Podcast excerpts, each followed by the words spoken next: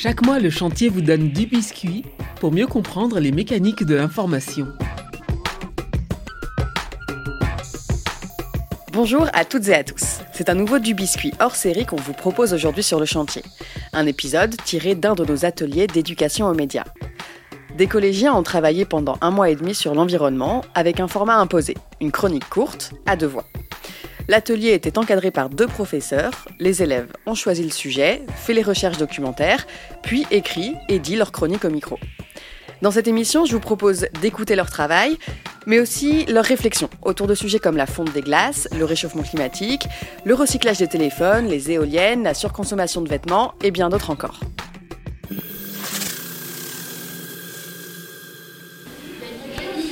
Bonjour. Bonjour. C'était quoi la prochaine question ? Mets ton casque là. Là, ce que vous entendez, ce sont les 4e LCA du collège Jules Ferry à Vichy. Est-ce que les cours de LCA sont durs ? Non, ça va. LCA, c'est pour langue et culture de l'Antiquité. Parce que en fait, comme ça, on apprend un petit peu plus sur l'ancienne vie, c'est-à-dire sur tout ce qui est volcan, les trucs comme ça. Et on apprend aussi beaucoup les prénoms comme Zeus, l'empereur. Entre janvier et février 2023, j'ai animé 3 ateliers radio au collège avec cette classe. C'est un groupe d'une 20aine d'élèves en 4e et leur point commun, c'est qu'ils suivent le cours de mythologie avec Christelle Chabassière. Donc saluté, qui veut dire bonjour en latin, puisque je m'appelle Christelle Chabassière et que je suis professeure de français latin-grec au collège Jules Ferry. Est-ce que tu peux me décrire un peu le groupe de ce club radio ? C'est quel genre d'élèves ? C'est quelle classe ? Ils ont quel profil un peu ? Alors ce sont des élèves de 4e.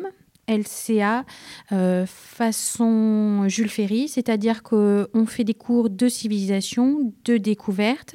Les élèves sont plutôt bons, intéressés et curieux, et on a quelques élèves qui sont en difficulté, mais qui sont poussés par le groupe. Vous faites quoi ensemble comme genre d'activité, comme séquence ? Alors, ils font beaucoup d'écrits. D'ailleurs, c'est ce qui a été difficile dans les chroniques, parce qu'ils ont fait souvent des exposés et non pas une chronique. Donc ça a été un petit peu compliqué. Sinon, on travaille beaucoup l'oral, puisqu'ils ont un oral en 4e. Ils n'aiment pas trop l'oral, d'ailleurs. Ça s'est vu. Ces 3 premiers ateliers radio s'inscrivent dans un projet plus large, porté par la professeure documentaliste du collège Virginie Andréot, celui de créer une web radio. Et je me suis dit, la web radio, ça peut vraiment être un projet motivant, original, ludique, qui pourrait réunir les élèves, le personnel éducatif, les parents et même des partenaires extérieurs.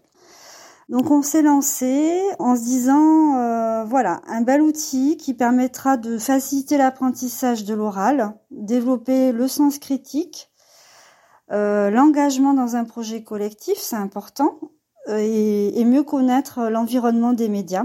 Donc voilà, l'objectif vraiment, c'était de faire découvrir et acquérir aux élèves donc des caractéristiques techniques aussi et oratoires du discours radiophonique pour développer des compétences de l'oral. Voilà, donc placement de la voix, articulation, etc. et qui renforcera bien sûr la maîtrise des compétences de l'écrit. Dans ma tête, c'était vraiment voilà un art sonore au service des apprentissages et de l'ouverture culturelle. Là, vous l'avez essayé, le casque ? Pour la première séance, on fait une conférence de rédaction. L'objectif de ces 3 ateliers, c'est qu'ils écrivent par 2 une chronique sur l'environnement. Le sujet est ouvert et ça s'entend. C'est sur quoi notre chronique ? C'est sur les voitures électriques, voir si c'est mieux qu'avoir une voiture essence ou diesel, ce qui pollue moins la planète. Quelles sont les principales causes de la déforestation en Amazonie ? Sur la surconsommation des vêtements. 5 façons de lutter contre la déforestation. Les activités minières, ça représente 6%, et l'urbanisation autour de 5%. Cette conf de rédac, c'est aussi l'occasion pour la classe d'apprendre à se servir des enregistreurs Zoom que j'ai apportés. Faites-vous des activités dans votre vie quotidienne ou pendant votre temps libre ? Et spontanément, certaines élèves se lancent dans une interview. Alors bonjour, est-ce que vous aimez faire du rhinocéros ? Oui, bien sûr, j'adore le rhinocéros. C'est un sport très captivant, surtout l'aquarhinocéros. Ah, l'aquarinoséros. Vous m'en direz plus ? Je le pratique dans... À la fin de cette première session, les sujets choisis sont assez variés. Lucie et Chloé, par exemple, elles veulent parler de la fonte des glaces. Zoé et Mathis, ils s'intéressent à la disponibilité de la ressource en eau. Et puis, on a beaucoup de sujets du quotidien, directement tirés de l'expérience des élèves. Par exemple, l'impact environnemental des téléphones pour Ilona et Juliette, ou encore la surconsommation de vêtements. Deux petites secondes, juste parce que nous avons la deuxième intervention le 24 janvier. Ce jour-là, je quitte le collège en demandant aux élèves d'écrire leur chronique sans moi, encadrée par leurs deux professeurs, avec l'objectif de revenir un mois plus tard pour pouvoir les faire passer au micro. Mais pour mardi prochain, s'il vous plaît, vous notez dans votre agenda d'avoir bossé votre chronique, parce que c'est une note que je vais vous mettre, s'il vous plaît. Et puis, c'est le moment d'enregistrer. Vous vous mettez avec la personne avec qui vous avez fait la chronique ? Ouais, mais c'est pas grave. Asseyez-vous. Bonjour. Rassurez-moi, vous êtes motivés ? Oui. Ah ! On se met dans une petite salle du CDI, entre deux étagères de classiques de la littérature française et des maquettes en papier mâché coloré.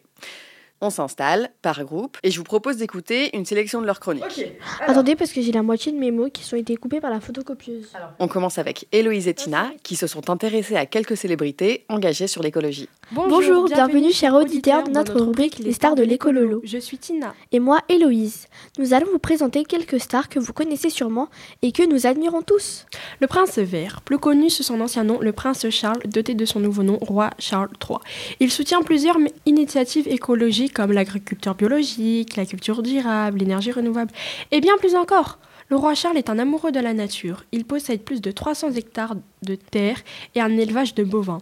En 1988, il est le premier à bannir l'usage des aérosols dans ses résidences. En 1990, très cher. En 1990, il crée sa marque d'aliments bio en partenariat avec des agriculteurs à la demande du Chili. Et toi, Louise, tu en connais d'autres ? Oui, nous la connaissons tous. Emma Watson, connue pour avoir joué dans Harry Potter dans le rôle de Hermione Granger. Elle est défenseuse de l'environnement et devenue d'ailleurs l'égérie de l'application Good on You, une application qui permet d'identifier les marques respectueuses de l'environnement. L'actrice finit par rejoindre World One Zero, une coalition qui a pour but de pousser le monde à répondre à la crise climatique. Il n'y a pas un autre acteur qui soutient également cette décision et qui a joué dans Titanic ? Si, cette décision est également soutenue par Leonardo DiCaprio. L'acteur a cofondé Earth Alliance, une orgue engagée par l'environnement. Il a déjà fait un don de 5 millions de dollars pour l'Amazonie en 2019. Grâce à ses actions, il est devenu une figure engagée de la cause environnementale. Même si on n'est pas tous des stars, on a tous le pouvoir de changer nos petites habitudes en triant chaque déchet. Un petit pas pour l'homme, un grand pas pour l'écologie. À bientôt pour de nouvelles infos sur les stars de l'écololo. Comment vous avez eu l'idée de ce format, un peu où vous vous lancez chacune ? Au départ, on a fait le texte et puis après on s'est dit les parties qu'on préférait et qui nous intéressaient le plus. On s'est dit que ça serait une bonne idée d'interroger la personne comme si... Et puis de changer de voix pour pas que les personnes qui écoutent, elles se focalisent sur une voix et du coup après ça les endorme un petit peu, donc de changer de voix et de un peu... En fait, en posant des questions, on ajoute un ton un petit peu plus aigu, donc c'est comme si on allait réveiller les auditeurs. Du coup, quand on change de voix, ils s'intéressent plus à la nouvelle voix. Lucie et Chloé, elles ont travaillé sur la fonte des glaces. On les écoute. Quand vous voulez. Bonjour tout le monde, aujourd'hui nous allons parler de la fonte des glaciers tous ensemble. Nous accueillons Chloé, notre spécialiste de l'environnement. Qu'est-ce que c'est que la fonte des glaces, Chloé ? Bonjour et tout d'abord, merci de m'avoir invitée à rejoindre votre podcast. La fonte des glaces est une conséquence due au réchauffement climatique. Le gaz à effet de serre, le gaspillage, la pollution et bien d'autres choses encore contribuent à la fonte des glaciers qui au final sont dues aux activités humaines. De quand date le début de la fonte des glaces, Chloé ? Et quels sont les risques pour nous ? La fonte des glaces a commencé aux alentours des années 40 et des années 50 environ. Suite à cela, des milliards de tonnes d'eau issues de la fonte des glaces risquent d'affaiblir les courants océaniques qui actuellement transportent l'eau froide vers le sud tout en repoussant les eaux tropicales vers le nord. Quelles sont les conséquences de la fonte des glaces, Chloé ? Les conséquences de ce réchauffement sont la perte d'habitat pour de nombreux animaux, tels que les ours polaires, les pingouins ou encore les phoques. Mais aussi l'élévation du niveau des mers qui laisse planer un risque d'inondation dans bien d'autres régions du monde, telles que Sainte-Palais-sur-Mer, la Baule-Coublac ou encore l'Èche-Cap-Ferré. Avez-vous quelques petites solutions à nous proposer ?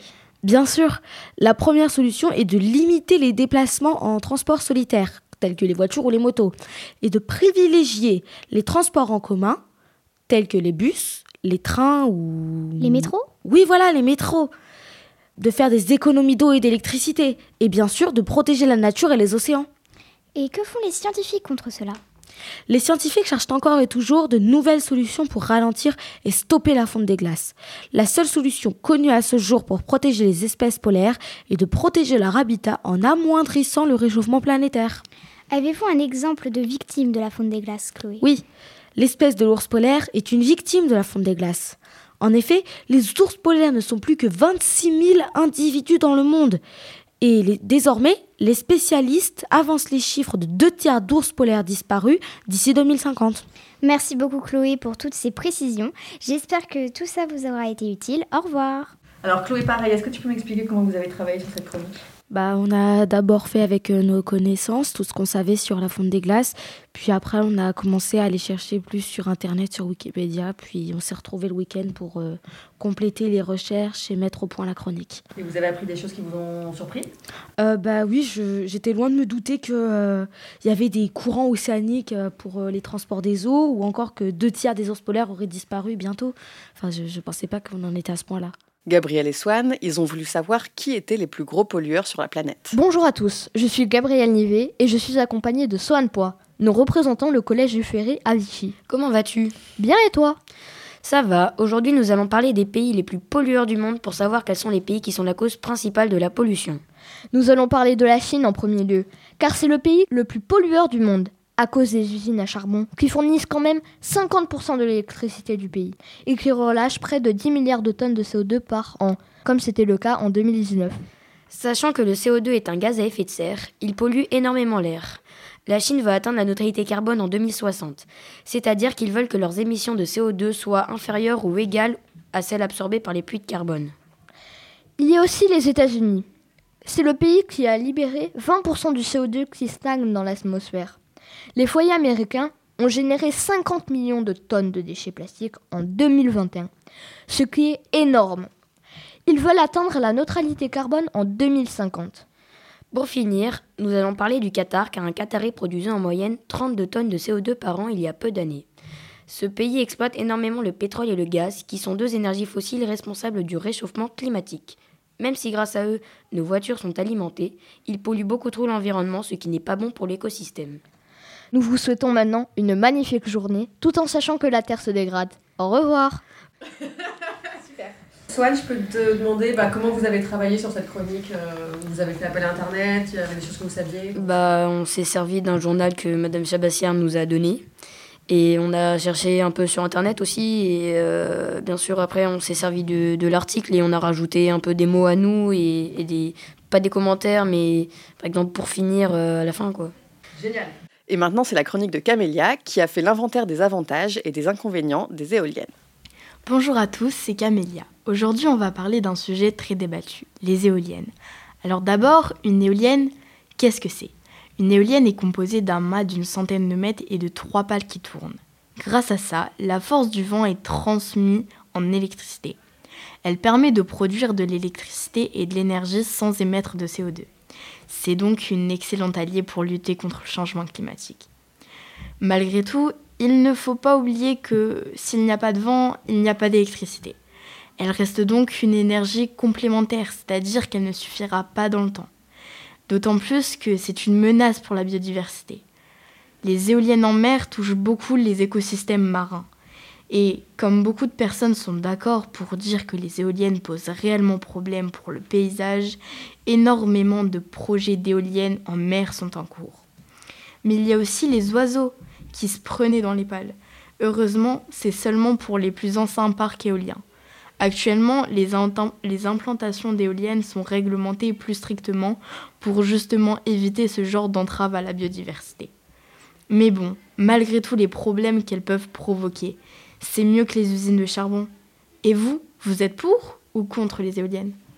Et enfin, Ilona et Juliette, elles se sont penchées sur un sujet de leur quotidien et elles ont décidé d'examiner leur téléphone pour comprendre pourquoi cet objet qu'elles utilisent tous les jours pollue.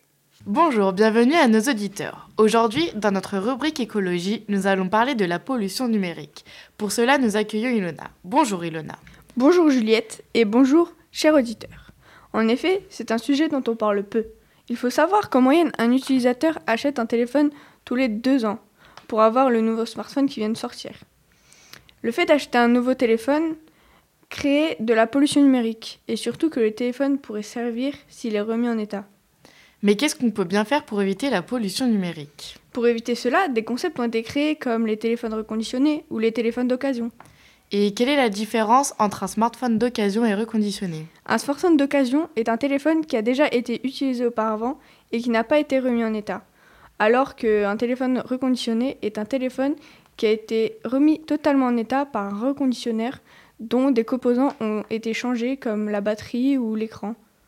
Est-ce que les smartphones d'occasion et reconditionnés vont permettre de moins polluer la planète ? Ce concept va permettre quand même de moins gaspiller de métaux rares, mais les impacts environnementaux restent très lourds. Alors, smartphone reconditionné et d'occasion, bonne affaire ou pas ? Oui et non, car cela va permettre quand même d'économiser de l'argent, d'avoir le meilleur rapport qualité-prix. Et non, car tout dépend du fournisseur, mais parfois il peut avoir des problèmes, au niveau de la batterie ou des bugs dans le téléphone. Enfin, des choses comme ça. Les avis des acheteurs sont donc mitigés. Merci beaucoup pour tous ces renseignements. Avec plaisir. Juliette, vas-y, à toi. Est-ce que tu peux me dire comment vous avez eu cette idée sur le téléphone avec Ilona ? J'avais déjà une idée quand on nous a parlé du sujet. Et après, j'ai proposé à Ilona, elle était d'accord. Parce que c'est un sujet qui nous parle tous. Et on a presque tous dans la classe un téléphone. Donc ça fait passer aussi un message. Et c'est quoi le truc le plus intéressant que tu as appris en faisant cette chronique ? Qu'il y avait beaucoup de matériaux pour fabriquer un téléphone. Plus qu'on le pense. Y a des choses qu'on savait déjà et après on a regardé, par exemple on allait sur des vrais sites de vente pour des téléphones comme ça et on a regardé les avis des acheteurs et des trucs comme ça. Quoi comme site par exemple ? Back Market, Amazon. La FNAC, c'est ouais. Discount. Vous avez fait vraiment une étude à ouais. Marché sur puis après on a fait des recherches plus comme ça générales. Pour les matériaux et tout, on a regardé ce qu'il y avait et tout dedans. Super, bravo.